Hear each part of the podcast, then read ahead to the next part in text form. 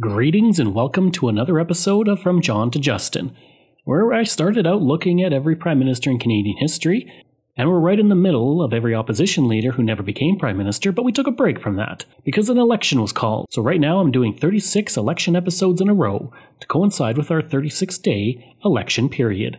Right now, we're going to be looking at the 1911 election, but before we get to that, if you want to support the podcast, you can for as little as $3 a month just go to patreon.com slash CanadaEHX. You can also donate to the podcast by going to CanadaEHX.com and clicking donate. Don't forget, I have three other podcasts out there Canadian History X, which releases every Wednesday and Saturday, Canada's Great War, which releases every single Sunday, and Coast to Coast, which releases every single Thursday. I do all of these full time the writing, the research, everything. I do it every day, all day, and it's a lot of work. So, any dollars you give help keep it all going, and I'll make sure to thank you on the air and throughout my social media. If you like, you can email me at craig at canadaehx.com. You can find me on Twitter. My handle is Craig Baird, C R A I G B A I R D, and I'm on Instagram at Bairdo37. Since 1896, there had been no change in government in Canada. For 15 years, the Liberals led the country as it entered the 20th century and its cultural framework changed thanks to the immense immigration efforts that brought in hundreds of thousands of people. While many expected the Liberals to once again win another election, fate had other plans. The 1911 election would bring in a massive change to the political landscape of Canada, which would last the rest of the decade. The past three elections had seen little in the way of major issues, with the exception of the railroads. But the 1911 election would see several issues come to the forefront of the election debate. The first was the issue over the Canadian Navy. At the time, the British Empire and Germany were building up their navies, and Laurier attempted to find a compromise for Canada by starting up the Canadian Navy. That decision was disliked by both French and English Canada, with French Canadians refusing to give aid and English Canadians wanting to aid to go directly to Britain. The Liberals faced criticism in British Columbia and the Maritimes, who felt that the party was abandoning ties to Great Britain through its foreign policies and decisions to create a Canadian Navy. Oddly, Henri Bourassa quit the Liberal Party because he believed it was too pro British.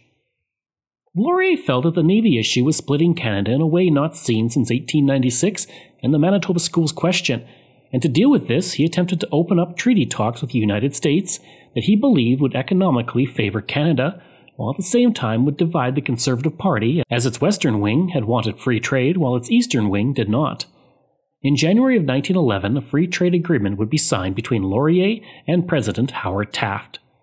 Unfortunately, the agreement had to be ratified by both the U.S. Congress and Senate rather than just the Senate, which would stall the hopes of Laurier later into the year.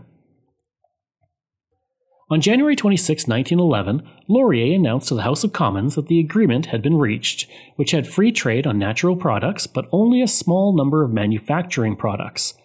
The hope was that this would limit the blowback from the powerful manufacturing firms of Ontario and Quebec. This would not be the case. Several Liberal MPs would secretly begin working with the Conservatives, backed by the manufacturing firms, to stall the bill. Even Clifford Sifton, who had been an MP for years, made a pact with Borden to defeat Laurier. This would be called the Revolt of the Eighteen, with their hard line being that the Free Trade Agreement was the, quote, worst blow ever to threaten Canadian nationality. end quote. While Borden accepted the support of these liberals, that caused issues within his own party, and Borden announced to his party members that he would resign over this conflict. This put everyone in line, and they presented a unified front for the election. When Laurier and the Liberal Party attempted to bring up the topic of free trade in the 1891 election, Sir John A. Macdonald used it as an election issue by invoking patriotism and fear over the United States annexing Canada. The Conservatives would do the same 20 years later, and they would get the ammunition in that fight thanks to a Republican in America named William Bennett. He would introduce a resolution that asked the President to begin talks with Britain for how the United States could annex Canada. While President Taft rejected the proposal, the entire resolution was used by the Conservatives against the Liberals, as was a quote by the Speaker of the House, Democratic Champ Clark, who said, quote, I look forward to the time when the American flag will fly over every square foot of British North America up to the North Pole. The people of Canada are of our blood and language. By 1911, mass immigration to Canada's west had also shifted the base of support for the Liberals to Western Canada.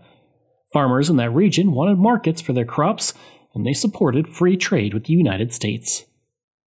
J.W. Scallion, the president of the Manitoba Grain Growers Association, would say of free trade, quote, no trade arrangements which the Canadian government would enter into with any country would meet with greater favour or stronger support from the farmers of this country than a wide measure of free trade with the United States.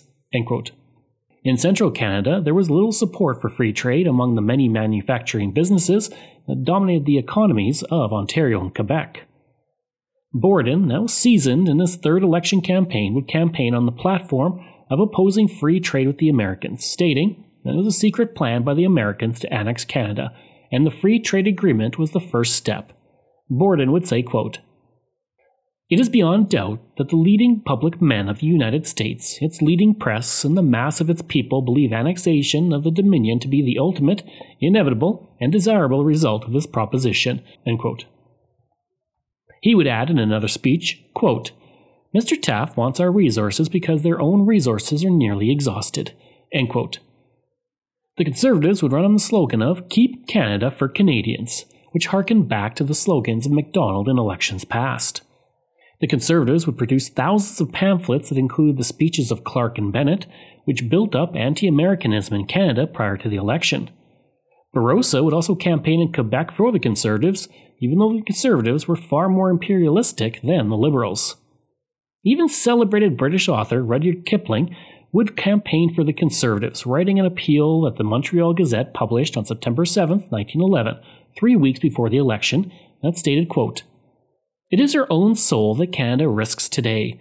Once that soul is pawned for any consideration, Canada must inevitably conform to the commercial, legal, financial, social, and ethical standards which, which will be imposed on her by the sheer admitted weight of the United States. End quote. In British Columbia, the Conservatives tapped into anti Asian sentiment by campaigning on the slogan of a white Canada, as there were fears among the whites in the province that cheap Asian labor would result in lower wages. The Liberals focused their campaign on the economic benefits that free trade would bring to Canadians. In the West, the Liberals spread the message that free trade would bring higher prices for Canadian products and lower prices for Canadian necessities. In Quebec, where voters were angry over Laurier and his ties to England, he would focus on the alliance between Bourassa and Borden. He would tell voters that a vote in support of Bourassa was simply a vote for Borden, who he called an imperialist. In London, Ontario, Laurier would state, quote, Victory is in the air. I feel the swing that makes it sure. I am pretty old at the game. I have traveled over the provinces of Canada more than once, and today I find for the cause I represent such enthusiasm as I never had before. The nationalist candidates, as they were called, were located in Quebec, and they would focus on campaigning for Borden. This conservative nationalist alliance was not official, but 28 nationalists would run as conservatives. This alliance allowed Borden to focus on Ontario, where he portrayed Laurier as a leader disloyal to the British Empire due to his free trade agreement with the Americans.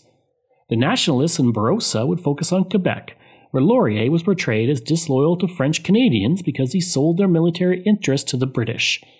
Bourassa would call Laurier's policies moral evils. It would not be total support for Bourassa due to Laurier still being somewhat popular in Quebec. On September 20th, Bourassa was met by 2,000 people at an event, and they quickly began to throw stale eggs and stones at him.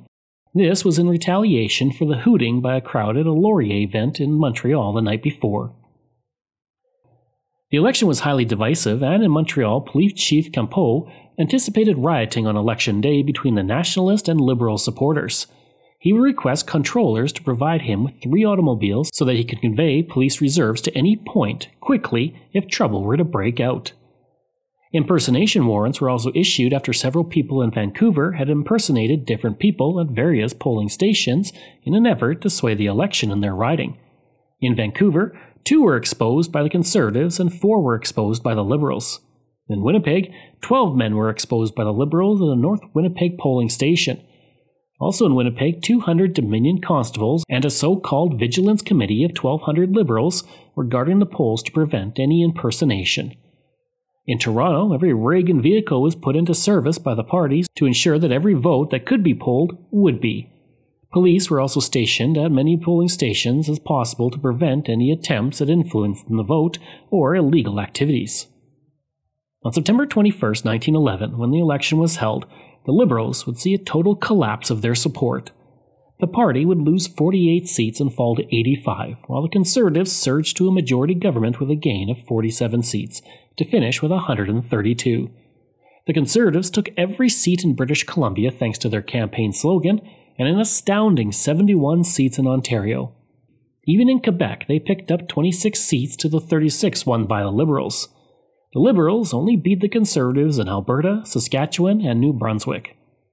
Borden would state upon his election win his belief that Canada and the Americans would work together without the need for free trade, stating, quote, It is my conception that friendly relations can best be maintained if each country preserves complete and entire control of its own tariff and enters into no entangling agreements which might impair and affect that control. The Liberals would lose eight of their cabinet ministers in this stunning defeat. The Ottawa Journal would write, quote, The cabinet of all talents was shattered as no cabinet was ever before. The bloom as well as the blossom went down to defeat. The old guard as well as recruits who had only recently been given commissions. Laurier would say the day after the election, quote, There is no doubt that we have been decisively defeated. I gladly lay down the premiership, a burden I have carried for 15 years. One individual who would lose his seat was William Lyon Mackenzie King, who was first elected in a by election in 1909 and had served as Canada's first Minister of Labour. Writing about King, the journal would state, quote, the young and ambitious Minister of Labour, Honourable William Lyon Mackenzie King, met his Waterloo in more ways than one, for he was defeated in the constituency of North Waterloo, where he had appealed to the large German population to condemn Mr. R. L. Borden for offering to strengthen the British Navy in the most effective way. His answer from the electors is a clean dismissal from public life, for which Mr. King was little fitted. Of course, King would return to the House of Commons and go on to serve as Prime Minister for over 21 years, longer than any other person in history. The Los Angeles Times would write about the election, stating, quote, The ballots have consigned to everlasting flames the bogey of annexation by the United States, which Champ Clark called from the deeps. It is not really a wrath of anything that existed on this side of the line. It was a pumpkin scarehead with blazing eyes, a crooked slit for a nose, and a hideous grinning mouth which the fun loving champ placed upon a pole along with the stars and stripes, the while he carried terror to loyal Canuck hearts by his derisive shout of annexation. As for that Canadian Navy issue that helped bring down the Liberal government, the Conservatives put forward a bill to give contributions to the British, but while it passed in the House of Commons, it was defeated in the Senate, which was controlled by the Liberals. Laurier would now return to the former role of Leader of the Opposition, a role he held from 1887 to 1896. Borden, on the other hand, would become Prime Minister of Canada and would lead Canada through a very difficult time, all the way up to 1920, when he chose to leave politics, physically exhausted from the previous nine years. King would visit with Laurier on September 25th and express his regret at the loss of the election. He would write of what Laurier told him in his diary, stating, quote, he told me that he was going to go back into the house, that it had not been his intention to do so at first, that he had told his wife before starting out on the contest that if he was not returned, they would spend their remaining days quietly together, that it was against his own convenience and inclination he returned, but that the party was so badly shattered he would have to stay and get it together. One man elected for the first time to the House of Commons in 1911 was R.B. Bennett, only 19 years later, he would become Prime Minister of Canada. The issue of free trade would mostly disappear from Canadian politics at this point, only to return again in the 1980s with the parties reversed in their support. I hope you enjoyed that episode and my look at the election of 1911. The episodes are going to start getting longer by this point because we're going to have more information and we're going to have a lot more archival audio. Tomorrow, I'm looking at probably the worst election in Canadian history, and by worst, I mean the ugliest, and it nearly split the country in two the 1917 election. If you like, you can email me at craig at canadaehx.com. You can find me on Twitter. My handle is Craig Baird, C R A I G B A I R D, and I'm on Instagram at Bairdo37. Again, if you like, you can support the podcast through Patreon. Just go to patreon.com slash CanadaEHX. You can support the podcast for as little as $3 a month. You can also donate to the podcast by going to CanadaEHX.com and clicking Donate. And I'd like to say thank you to all of my wonderful patrons, and if I mispronounce any names, I do apologize. Matthew Gartho, Lionel Romaine, Dr. Bob Turner, one anonymous person who I really appreciate, Randy Hayden, Doug Campbell, Reg W., Deborah Carlson, Francis Helbling, Nick Zinri, Shannon Marshall, Clinton Martinez, Dimitri Shove, Aaron O'Hara Myers, Robert Dunseith, Todd Casey, Catherine Roy, Luke Guess, JP Bear, Jason Hall, and Iris Gray. Information from Canadian Encyclopedia, Biography, Dynasties and Interludes, Wikipedia, Maple Leaf Web, Library and Archives Canada, Vancouver Province, Edmonton Daily Bulletin, Montreal Gazette, Ottawa Journal, and the Calgary Herald. Thanks. We'll see you again next time. Hi, it's Shauna, and I might be a bad parent because my kids think french fries are vegetables. Hey, it's Ryan, and I might be a bad parent because I went out for wings when my wife was in the hospital after giving birth. Johnny here. I might be a bad parent because in my house, the tooth fairy gives pocket change. But we're not alone. Len emailed us and said his six year old daughter's Tarzan moment going from love seat to La-Z-Boy by curtains made him more proud than any dance recital. and Andy left his two year old at the rink. All right, guys, I'm sure we're not alone. Like Andy's kid. For stories and confessions like this, make sure you check out our podcast. It's called Bad Parents, and it's available wherever you get your podcasts. I left a glove at the rink.